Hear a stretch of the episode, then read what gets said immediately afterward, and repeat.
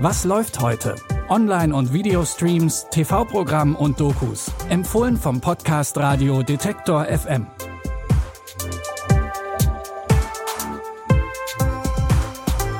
Hallo zusammen und willkommen zu unseren Streaming-Tipps. Es ist Donnerstag, der 7. Oktober und wir starten direkt mit einer Klage gegen einen der größten Internetkonzerne der Welt. Die beiden Freunde Carsten und Yuri verklagen Google.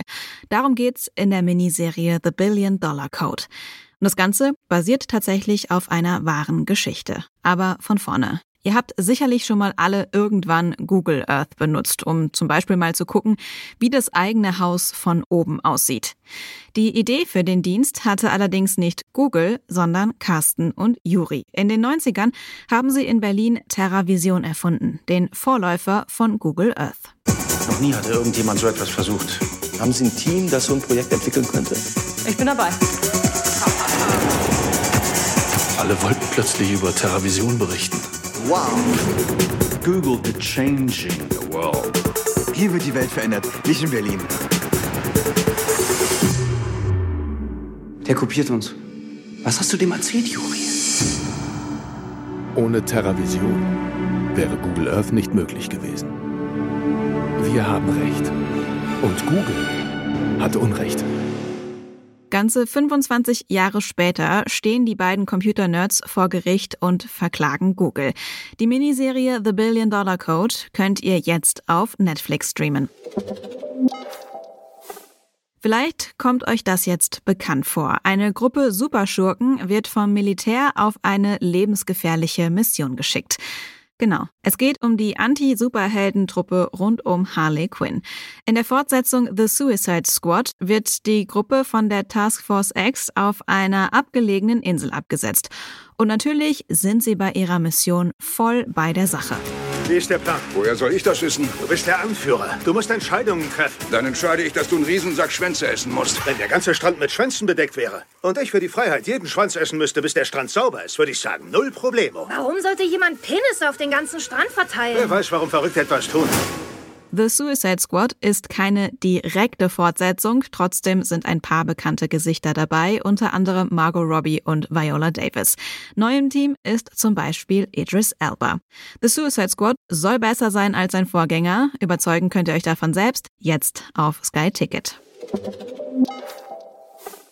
Drogen, Gentechnik, Sterben. Einige Dinge, die sind einfach nur schlecht.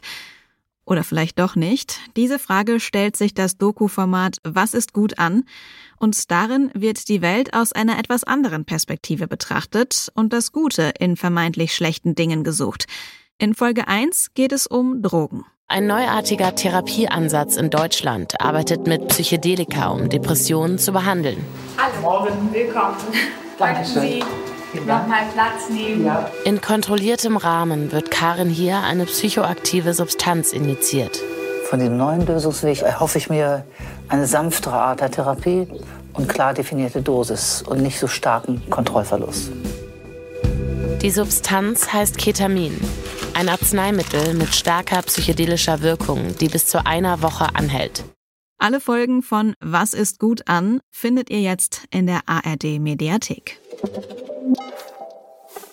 Was ist eigentlich so gut an Serien wie Breaking Bad, Die Sopranos, Marvelous Miss Maisel oder auch dem neuesten Netflix-Hype Squid Game? Darüber habe ich in der aktuellen Was läuft heute Bonusfolge mit Serien- und Filmkritikerin Anna Wollner gesprochen. Äh, ja, ich glaube tatsächlich, dass die Streaming-Dienste diese Hits auch gerne schreiben. Also Squid Game habe ich noch nicht gesehen. Werde ich jetzt aber natürlich auch tun, weil gefühlt alle drüber reden. Äh, wahrscheinlich ist es ein ähnlicher Hype wie Tiger King im letzten Jahr, im ersten Lockdown. So, Sopranos etc., das ist ja eigentlich noch so die gute goldene Zeit der Serien. Es ist ja mittlerweile Fließbandproduktion. Und das ist auch, glaube ich, dieses Gefühl, was wir alle kennen, was ich auch habe, wenn ich irgendwie zu Hause einfach mal zur Entspannung mit meiner Frau einen Film gucken will und wir sitzen vor Netflix und uns fällt nichts ein. Und dann gucken wir, was der Algorithmus so anbietet und es ist einfach dieses Überangebot. Und am Ende gucken wir dann doch wieder Friends oder sowas. Also dieses Gefühl kennen wir ja, glaube ich, alle. Und natürlich gibt's Leuchtturmfilme oder auch Leuchtturmserien, die rausstechen.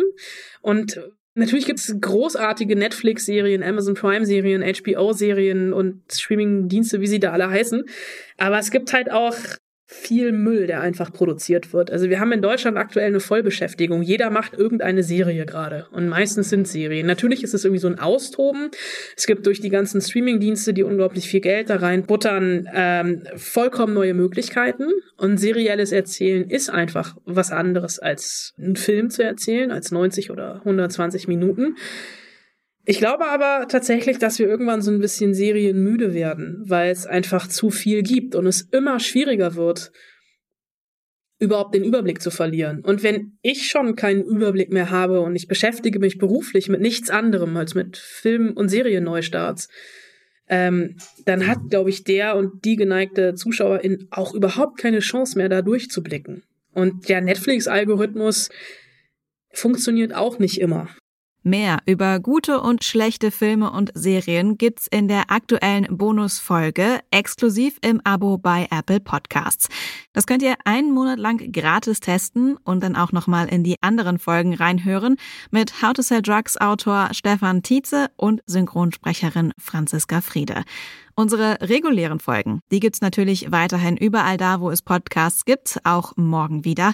An der heutigen Folge haben Lina Cordes und Benjamin Sedani mitgearbeitet. Mein Name ist Daniel Bolle. Ich sage Tschüss, bis morgen. Wir hören uns. Was läuft heute? Online- und Videostreams, TV-Programm und Dokus. Empfohlen vom Podcast Radio Detektor FM.